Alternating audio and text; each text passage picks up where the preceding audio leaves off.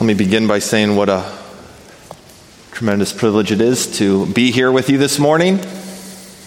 And I want to extend my thanks especially to Pastor Gallagher and the session for the invitation to preach on this Reformation Day worship service.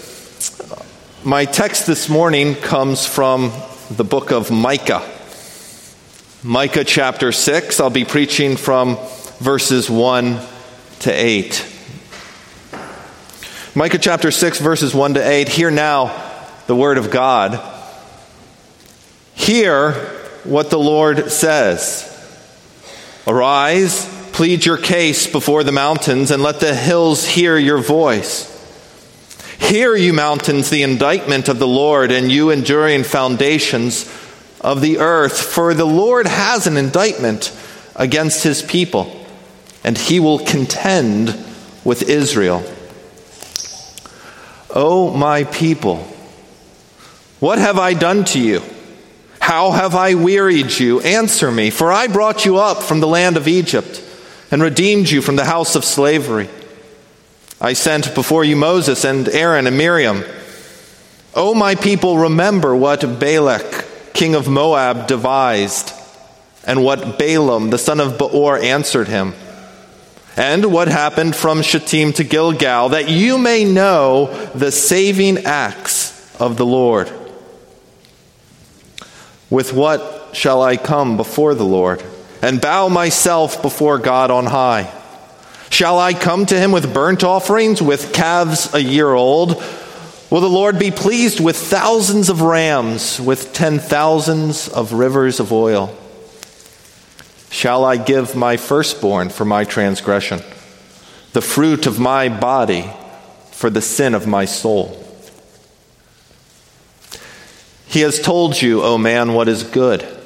And what does the Lord require of you but to do justice, and to love kindness, and to walk humbly with your God? Thus far, the reading of God's word. Would you please pray with me?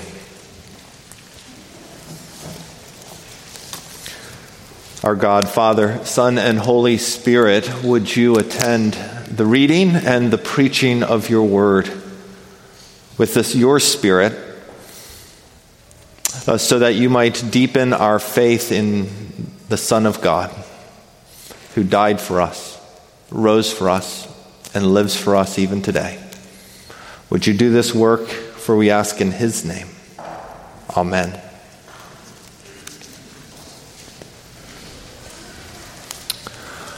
On February 15th, 1546, three days before his death, Martin Luther ascended the pulpit of the church in Eisleben. As it so happened, he was passing through this city of his birth, and he had opportunity to open the Word of God, and he chose as his text Matthew chapter 11, verses 25 to 30. And he focused in particular on Jesus' words in which he said, I thank you, Father, that Lord of heaven and earth, that you have hidden these things from the wise and understanding and revealed them to little children.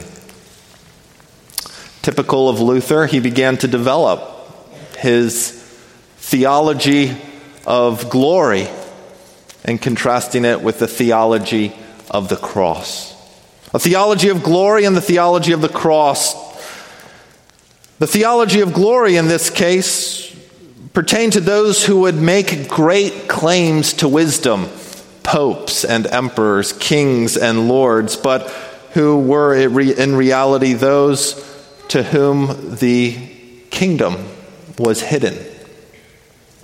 In contrast, uh, the theology of the cross pertain to those who were poor in spirit, the meek, the lowly, the faithful. It is to such as these that God chose to reveal his Son and to give his kingdom. But towards the end of his final sermon, his words take a sharp and pointed t- turn as Luther begins to rebuke and chastise the congregation there in Eisleben. He chastised the people for forgetting the gospel that they had at one time so eagerly embraced. The people of Eisleben, like so many others who had once received with joy the freedom that came from the Reformation's recovery of the doctrines of grace, they were once again making pilgrimages to relics once again devoting themselves to the very superstitions that the Reformation had rejected. They had, in some respects, forgotten the gospel. They had forgotten the, the means of grace, the recovery of which stood at the heart of the Protestant Reformation, the simple preaching of the word, the faithful administering of the sacraments these realities had begun to ring hollow in the ears and to have little effect on the hearts of the Christians there in Eisleben. And Luther did exactly what we would expect him to do. He confronted the church with their sin confronted them with their lukewarm affections, with their wandering allegiances. He confronted them with the truth of God and the gospel of Christ. In his words, Oh, people say, What is that? After all, there's preaching every day, often many times every day, so that we grow weary of it. What do we get out of it? Oh, All right, go ahead, dear brother, he said. If you don't want God to speak to you every day at home, in your house, and in your parish church, then be wise. Look for something else. In Trier is our Lord God's coat. In Aachen are Joseph's pants and our Blessed Lady's undergarment. Go there and squander your money and buy indulgences and the Pope's secondhand junk. These are valuable things. You have to go far for these things and spend lots of money, leave house and home standing idle. Bored by the word of God preached, tired of the Bible being read in their homes, they yearned for something more exciting. In Trier is Jesus' coat. Go there, Luther said. In Aachen, we can see Joseph's pants. Years earlier, another reformer, a prophet by the name of Micah, adopted a very similar posture and preached a very similar message to a people struggling with a very similar thing.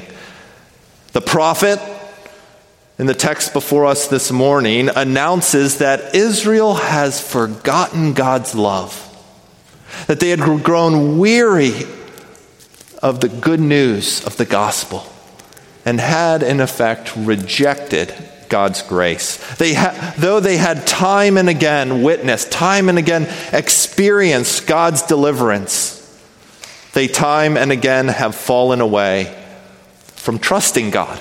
And they've fallen away from the righteousness and justice that was to set them apart as a holy people a righteousness and a justice that stood at the very heart of God's covenant with them. In Micah chapter 6, verses 1 to 8, we witness what is, in a, a very real sense, a courtroom scene. There's throughout these, these verses an abundance of legal terminology. The words here translated plead your case. It's one word in Hebrew the word indictment, the word contend, all of these words are at home in the court of law. These terms don't refer to a complaint based on an annoyance. God isn't grieved that his people have broken uh, a form of etiquette. God is bringing a lawsuit against his people for their violation of a solemnly sworn covenant, a promise, an agreement. And the prophet is summoning God's people to court. God summons his people to court. And we overhear God prosecuting them in these verses. But for what? For what offense? Well, for their unresponsiveness to his word, for their indifference to his love, a love that has been expressed in more ways than they could ever count. They had forgotten. And God's prophet calls them out and he calls them back. He calls them out and he calls them back. Even in his prosecution, in which he is laying before the people of God their offenses, God is offering his forgiveness.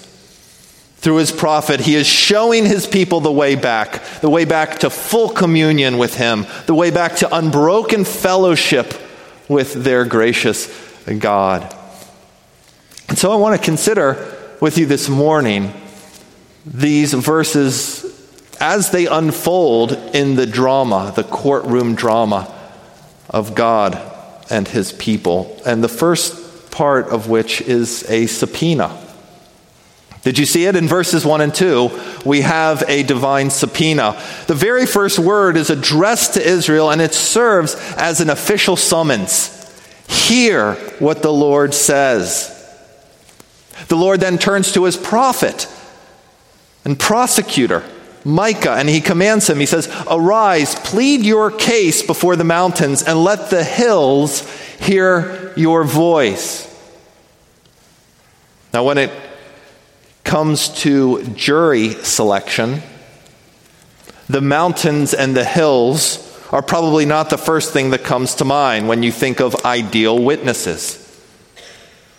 But this is essentially the role that the mountains and the hills and the foundations of the earth are called upon to play in the courtroom drama. They are called to hear the charges and to bear witness to their truthfulness.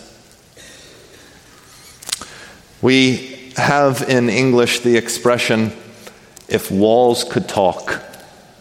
Have you heard that? Oh, if walls could talk. The implication of which is that if what was done in secret were made known, then the truth would come out. The truth that we all suspected but couldn't prove would be brought to light. If the walls could talk, then we would have the evidence in the mountains and in the hills. And in the foundations of the earth, we have these witnesses.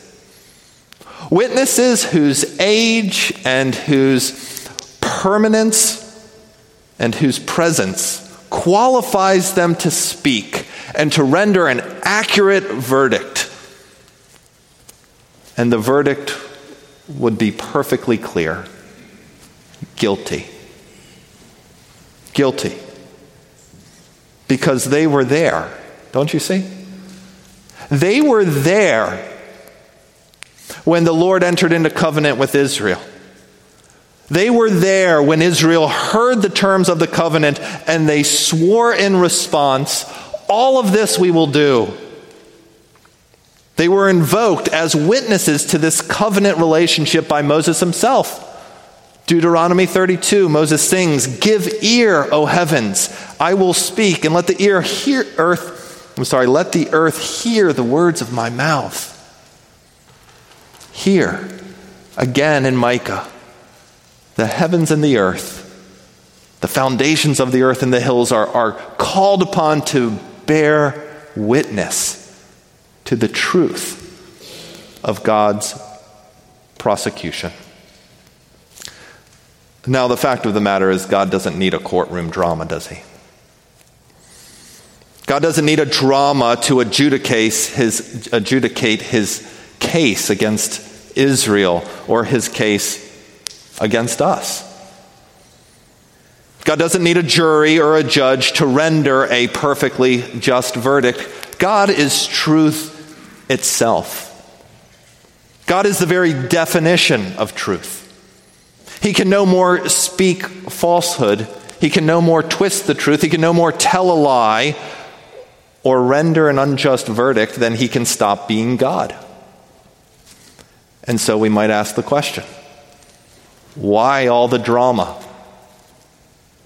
Right? Why all the drama? What we need to see in this courtroom drama is God's condescension to his people. In the drama, God is stooping down to the level of his people, a level that is finite, a level of a sinful people, so that they, in all their finitude and in all their sin, might understand. God enters into a legal dispute with Israel so that he can make his point abundantly clear. God stoops, you see, so that his faithfulness and Israel's unfaithfulness, his perfect righteousness and Israel's wickedness might be made evident, perfectly evident to all, and especially to them. It's a bit like an intervention. An intervention when everyone around the addict sees the problem except the addict himself. God here marshals his witnesses he sets forth his evidence in order to set plainly before his people the reality of their sin, the greatness of their offense, and to what end. He prosecutes his people to save his people. God's purposes are salvific. He confronts Israel with her sin so, so she might turn from it and live. One Old Testament scholar, Bruce Waltke, put it like this He says that the Lord, quote, initiates the trial not to condemn Israel, but to save them. So also he confronts mortals with the gospel of Jesus Christ, not to condemn them, but to save them. Before we even hear the substance of the prosecution, the very fact that God takes his people to court carries in it a message in itself. Israel's sin is indisputable, her guilt is clear. It's evident to any and all who would consider the evidence impartially. God doesn't need a witness, does he? But God's people benefit from these witnesses as they reveal to them, as they reveal to us the uh, clarity and the reality of our sin and wickedness and offense. We need God to stoop down to us, to set our sin clearly before us. Why is that? because we are so skilled, aren't we, at denying, at excusing, at self justification. We begin to believe our own lies. But God here is saying, in effect, if even by the standards of creation your guilt is perfectly evident, how much more so before the divine court? We may think that our sins are small and are therefore insignificant. Or we may think that they are atoned for merely by the passage of time. But the prophet Micah here reminds us that God both sees and knows. And he reminds us that there is nothing hidden from God. Our secret thoughts our deepest motivations. These are all laid bare before God, and his judgments are perfectly just. Israel was certainly not the only nation in her day harboring wickedness at the highest levels of society. She certainly was not the most oppressive uh, nor was she the most violent of nations in the Near East of her day. But what this reminds us of here is that God's people are not exempt from his judgment. God's righteous judgment applies equally to his church as it does to the nations outside. It is not enough, you see, to have witnessed God's mighty acts of salvation. It is not enough to have outwardly benefited from God's mighty acts of salvation. As the author of the letter to the Hebrews reminds us, those who experienced God's deliverance from Egypt nevertheless per- perished in the wilderness on account of their sin. They perished in the wilderness on account of their lack of faith. Because if the substance of God's saving acts, namely Christ Himself, is not received by faith, if that gospel message that is preached by every act of deliverance, if this is not believed with the heart, then, brothers and sisters, it is of no eternal value. It is of no value. And the same is true for us today. It does us no good to hear the prophetic word and think that it is only for the non believers out there. We need to hear it as a church.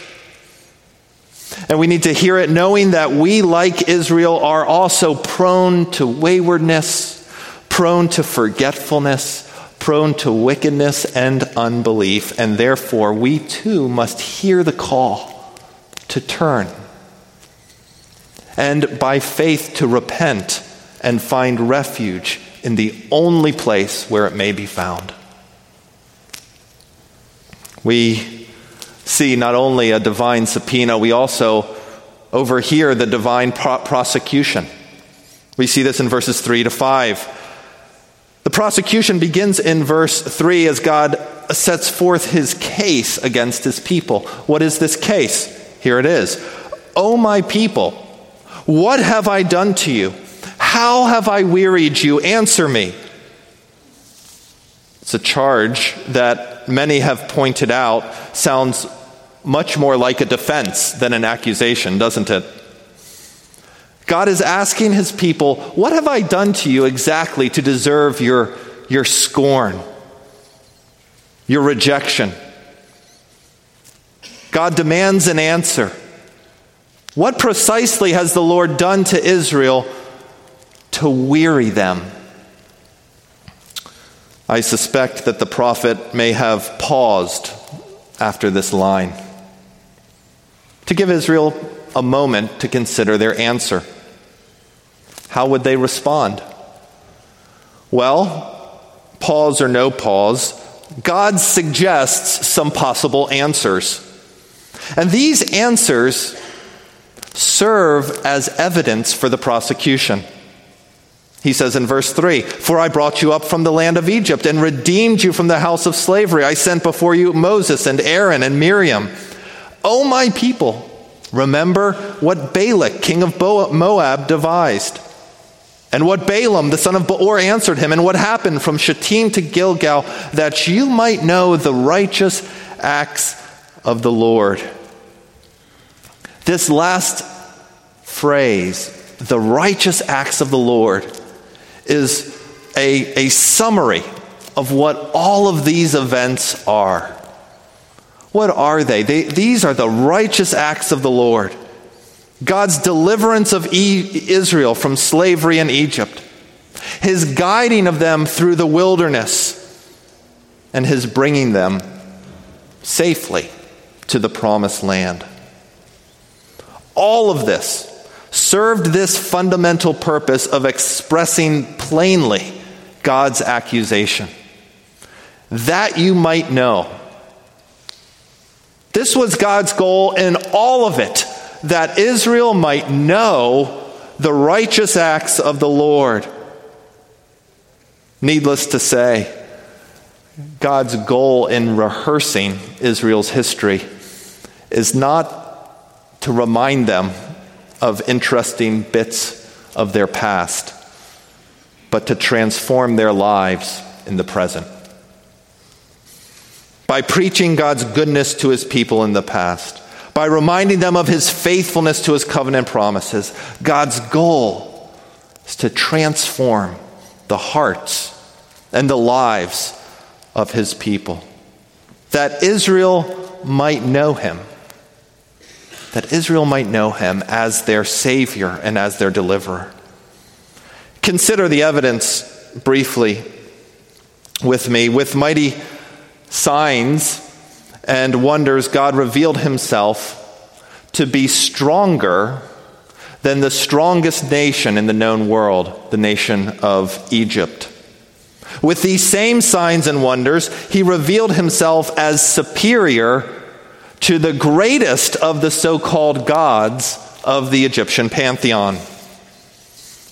The Pharaoh, who had sought to destroy Israel in an ethnic genocide, was himself humiliated and publicly defeated at the Red Sea. When Israel was enslaved, when Israel was without a hope in this world, God raised them to new life. He delivered them from their bondage and from their oppression. He set them free.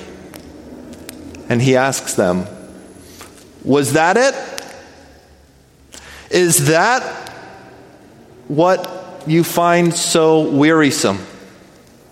Was it this deliverance, a deliverance that astonishes the mind for its glory and wonder, that you find to be wearisome?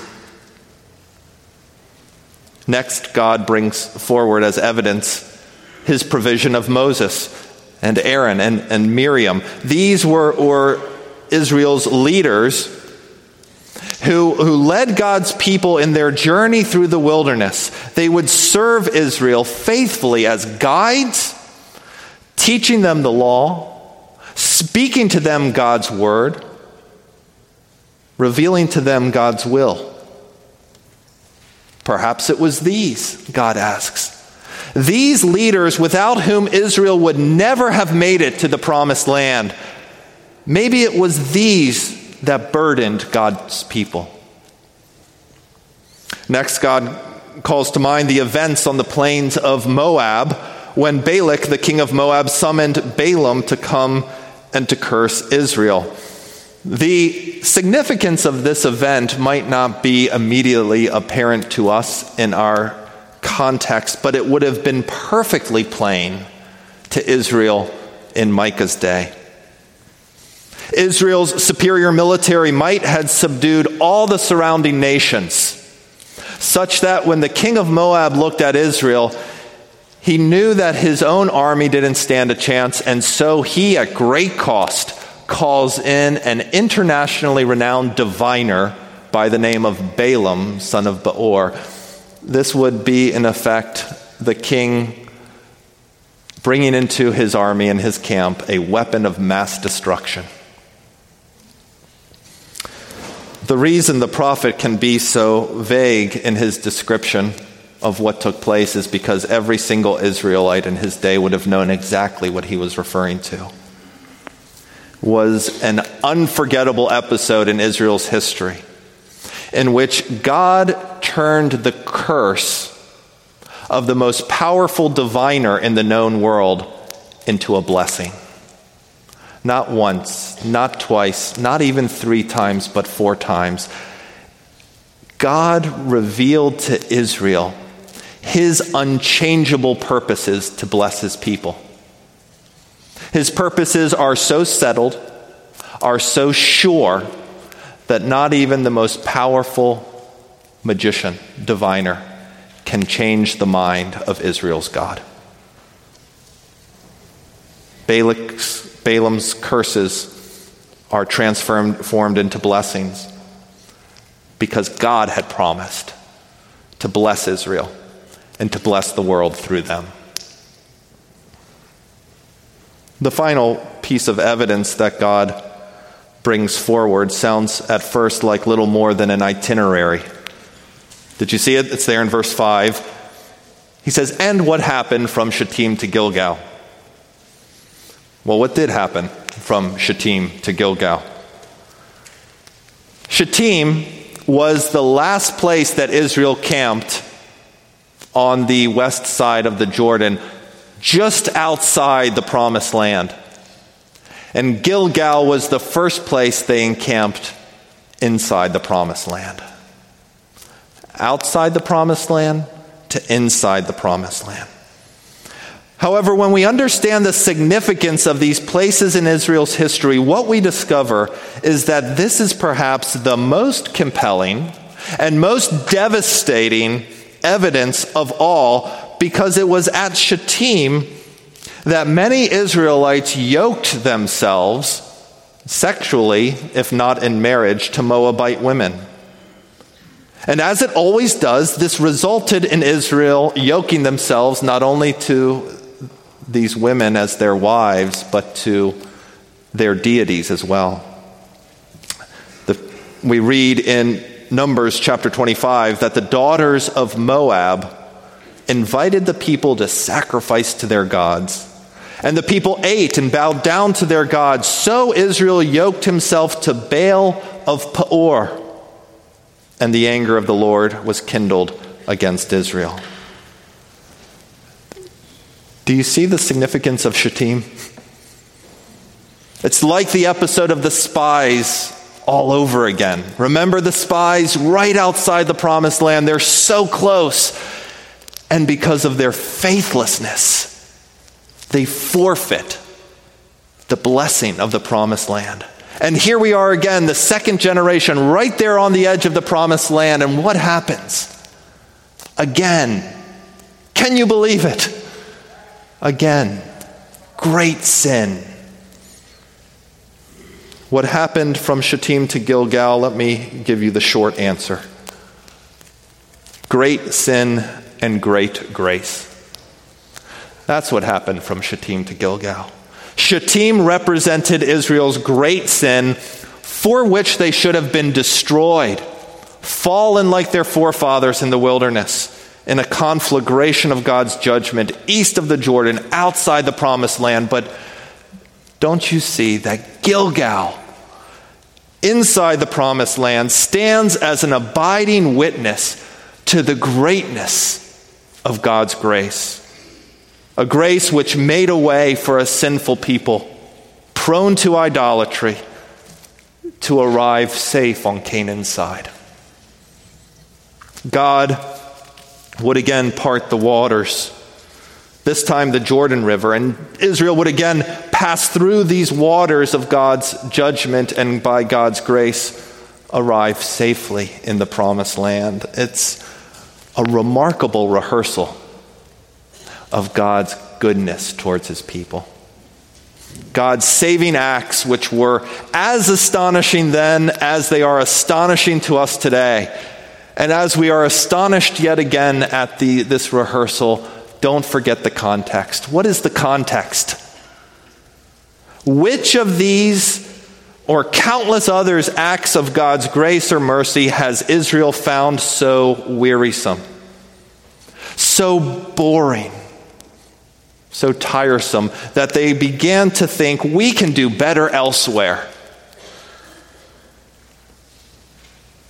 We would think that a nation that had experienced so great and so many deliverances would have more readily and more devotedly entrusted themselves to their great God in acts of worship, in acts of faithfulness and loyalty, and in acts of obedience. And so it's easy for us, I think, to look at Israel from a position of superiority and to think to our, read these accounts of, God's faithfulness and Israel's unfaithfulness, and to think to ourselves, tisk tisk. There she goes again. Ungrateful, faithless, perennially forgetful of God's saving grace toward them. But the sad reality, brothers and sisters, is that we too are prone to such forgetfulness. Forgetfulness no less surprising and no less appalling. Before we look down our noses at Israel from a position of superiority, we must remember that we are, in fact, in a superior position. And yet, we do the same thing more often than we would care to admit. The fact of the matter is that God could put similar questions to each of us. What is it that I have done to deserve your doubt? What have I done to deserve your waning affections and your lukewarm loyalties? Was it when the eternal Son of God took on flesh and entered into the sorrows and suffering of your sin cursed world? Was it when Jesus healed and restored and mended and raised to life those living under the shadow of death? Was it when the Son of God, the King, brought near the kingdom of God? Or was it when the Creator of the world, the King of the Jews, hung on a Roman cross for your sins and for my sins? thus paying the penalty that we could never pay in a thousand lifetimes. What was it precisely that has earned your ambivalence? To which each of us, overwhelmed by our guilt and shame, could only wilt, wilt before the majesty and knowing gaze of our Creator. If Israel was prone to treat God's great acts of salvation and deliverance as light matters, at times forgettable, at other times wearisome, we too, brothers and sisters, we too are prone to treat God's greatest act of salvation, the cross of Jesus Christ, the Son of God given for us, sinners, we can treat it as of little consequence in our daily lives. But the remedy, the remedy for forgetful and ungrateful sinners is not a new word. It's not another gospel or a new gimmick. Rather, the remedy is to hear again, with hearts of faith, to hear again that same gospel message which humbles sinners to the ground and raises them to the heavens. That same gospel message that we're prone to forget Jesus Christ died for me. For it is in this gospel alone that we find what the Apostle Paul calls the power of God for salvation for everyone who believes.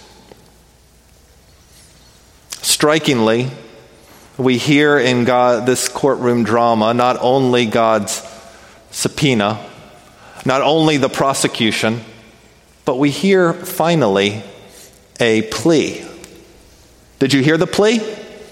It's there in verses 6 to 8. The Lord's case against his people is sufficient to demonstrate their guilt. And the people's response in verse 6 reveals the sufficiency of God's evidence because notice that what follows, in what follows, there's no defense. There's no justification. There's no explanation. There's no appeal to attenuating circumstances or different perspectives. Oh, Lord, you're just looking at it wrong. Notice where the hearts of the people go. Israel's response turns to the possibility of atonement. Do you see it? With what shall I come before the Lord and bow myself before God on high? Shall I come to him with burnt offerings, with calves a year old? In other words, what, Israel asks, what can I possibly do to make my way back into the presence of my Creator and my God? What will He accept? What will God accept from me to make me acceptable to Him again? Understandably, the first thing that comes to mind is the burnt offering. The burnt offering was Israel's most basic offering, also called the Holocaust offering because it was entirely consumed on the altar. The burnt offering provided an atonement for a sinner a covering for th- those who wish to enter the presence of a holy God. But perhaps suspecting that a burnt offering was not enough, the defendant's mind then turns to uh, something that is perhaps of more valuable, namely a calf a year old. A calf a year old was not a typical burnt offering, but would have been considered as something more valuable, something more precious. Would a calf be sufficient to atone for sin?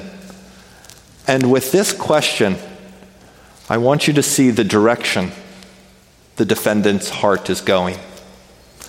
Our hearts go in the very same direction. What is this direction?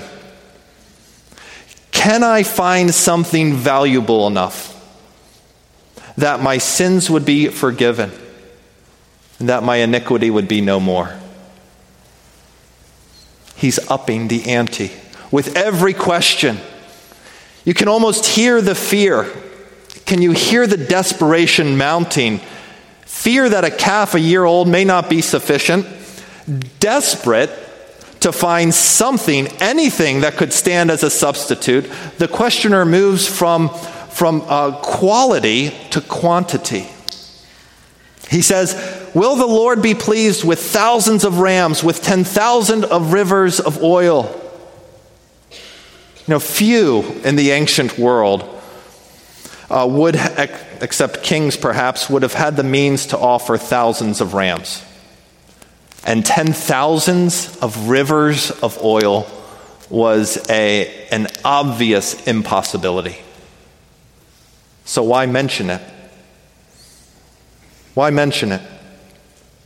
Even if the standard is an impossibility, the human heart wants to know what it is. What would be sufficient to atone for my sins? We do this, I think, because knowing a standard, even if the standard is an impossibility, just knowing a standard offers the illusion that there's something I can do to atone for my sins. In the second half of verse 7, we hear the final plea. It's the final offer. It's an offer that is as horrifying as it is honest. Shall I give my firstborn for my transgression? the fruit of my body for the sin of my soul. In other words, will, would God accept the ultimate sacrifice? A life for a life. Though it continues to be debated, child sacrifice s- seems to have been rare both in Israel and in her neighbors. Uh, however, it was not unknown. King Ahaz in 2 Kings 16 offers his son, we're told, as a sacrifice. And most famously, King Manasseh of Judah, we're told, burned his son as an offering in 2 Kings 21, verse 6. I don't, however, think we're, we're meant to hear in Micah's imagined dialogue here a genuine offer to sacrifice one's own child. But what I believe we're, we're meant to hear is, is a cry of absolute desperation. Desperation that suspects that maybe there, there's not anything at all that I can do to atone for my sins. Micah's dialogue here taps into the basic human fear at times muted, if not suppressed altogether, but which is always present and always haunting, that asks, What is the cost of my life? What is the price of admission to divine blessedness? Do I have anything in me? Is there anything I can do to hear those words from God accepted? loved? The questioner receives his answer. The prophet utters what are perhaps the most famous lines in the entire book. He has told you, O man, what is good. And what does the Lord require of you? But to do justice, and to love kindness, and to walk humbly with your God. Notice that the prophet does not say, He has told you, O Israel. He says, He has told you, O man. And with this expression, O man, the prophet is expanding God's salvation beyond the walls of Israel. Those walls delimited by Torah and the Mosaic covenant. It is not Israel alone, but mankind as a whole to whom Micah says, He has told you. This command to do justice, to love kindness, and to walk humbly with God in, in humility is not a command that is exclusive to Israel, but summarizes the law of God. That law written on the heart of every man, every woman, every child, everyone who bears his image. But notice that the prophet also says, He has told you. Past tense. He has told you. The answer that the questioner is scrambling to discover, you see, is not a secret, a secret guarded by the religious elite, or a mystery discerned only by the spiritually sensitive. He has told you clearly implies that you already have the answer. God's word is sufficiently clear. It has always been clear. He has told you. Israel's problem, you see, is not an information problem, it's a heart problem, it's a will problem. What does the Lord require of you? With this, we come to the prophet's most striking claim to do justice and to love kindness and to walk humbly with your God. This is what the Lord requires. He requires justice. Justice is what Israel refused to do. A refusal that Micah has been denouncing time and time again throughout his, his book. Justice was to uphold the cause of the poor, to protect the vulnerable, to deal, deal fairly in business. This is the sense of the Hebrew word translated here as justice. Actions. Actions which create an environment for human flourishing. Justice is not a disposition of the heart, a state of mind that knows what's right and wrong, fair and unfair. Justice refers to action. Action which establishes and promotes equity between man and man and woman and woman. It seeks order as God created it. And from that order emerges life and abundance and joy. Do justice, the prophet says. Love mercy. The word for mercy here is the Hebrew word chesed. Here we are. You knew that you couldn't invite an Old Testament professor without, without hearing at least one Hebrew word, so this is it for the day chesed. It's a word whose meaning includes mercy, but goes beyond our notional concepts of, of mercy to include steadfast love or loyalty. God is a God of chesed. This is how he reveals himself to Moses. When he reveals his name, his very identity, he says, The Lord, the Lord, a God merciful and gracious, slow to anger and abounding in chesed and faithfulness. To love chesed, therefore, is to know and to love the God who is himself the God of chesed. Unlike doing justice, loving mercy is an inward disposition. It is a disposition that first loves the God of mercy and then turns to extend that mercy to others as one as those who bear the image of God, who is chesed itself. And finally, Micah concludes his summary of man's obligation, saying, And to walk humbly with your God. To walk humbly with your God, brothers and sisters, is the posture of faith. Walking with God expresses fellowship with God, likeness to God, just as we tend to take on the character and the manners of close friends. Those who walk with God come to resemble him. We become like that which we worship.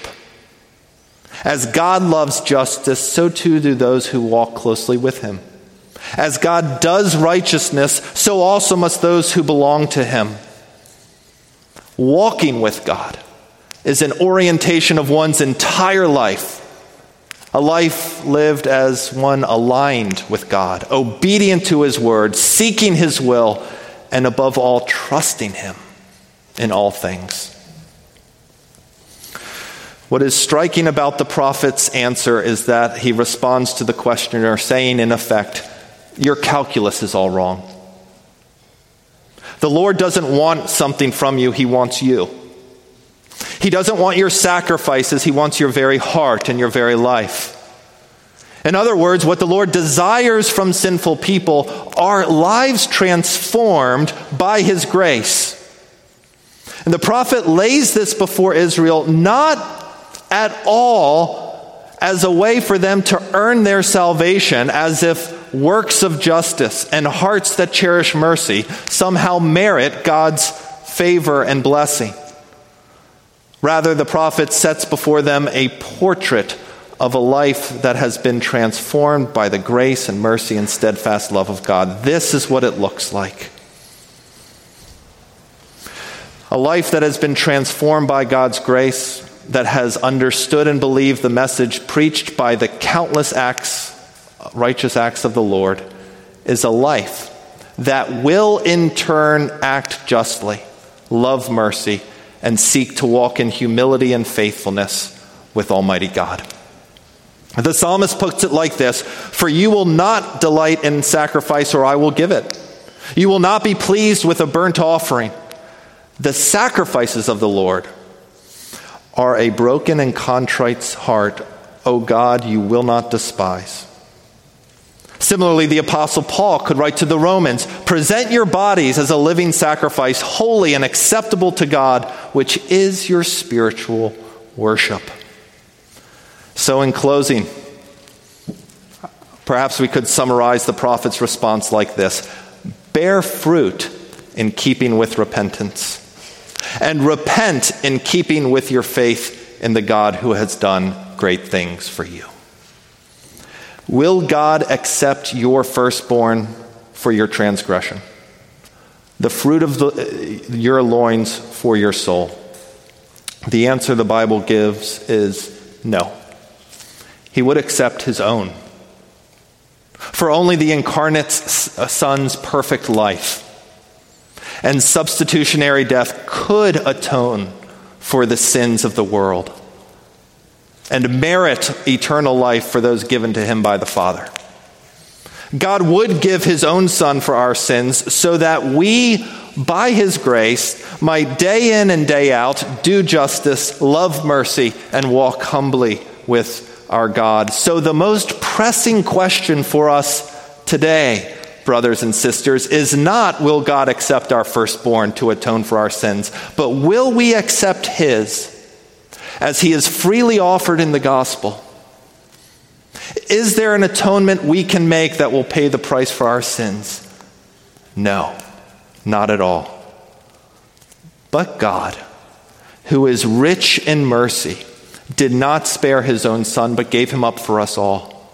The righteous for the unrighteous, so that, as Paul tells us, we might become the righteousness of God. Beloved of Christ, there is nothing more to be done. What was impossible for us is possible with God, and God has yet again, once and for all, made a way where there is no way. We are saved, we are forgiven, we are accepted by grace alone, through faith alone, in Christ alone to the glory of God alone. Praise be to God. Let's pray. Our Father in heaven, we thank you for the wonderful reminder that you provide a way, a way for hopeless sinners to enter your presence, to delight in your fullness, and to know the blessing of your countenance today, tomorrow, and forevermore. We thank you for the doctrines of grace. Would you impress them more deeply on our hearts as we seek to worship you and to follow you and to walk with you in humility more closely? Do this work for the sake of your Son For we ask in his name. Amen.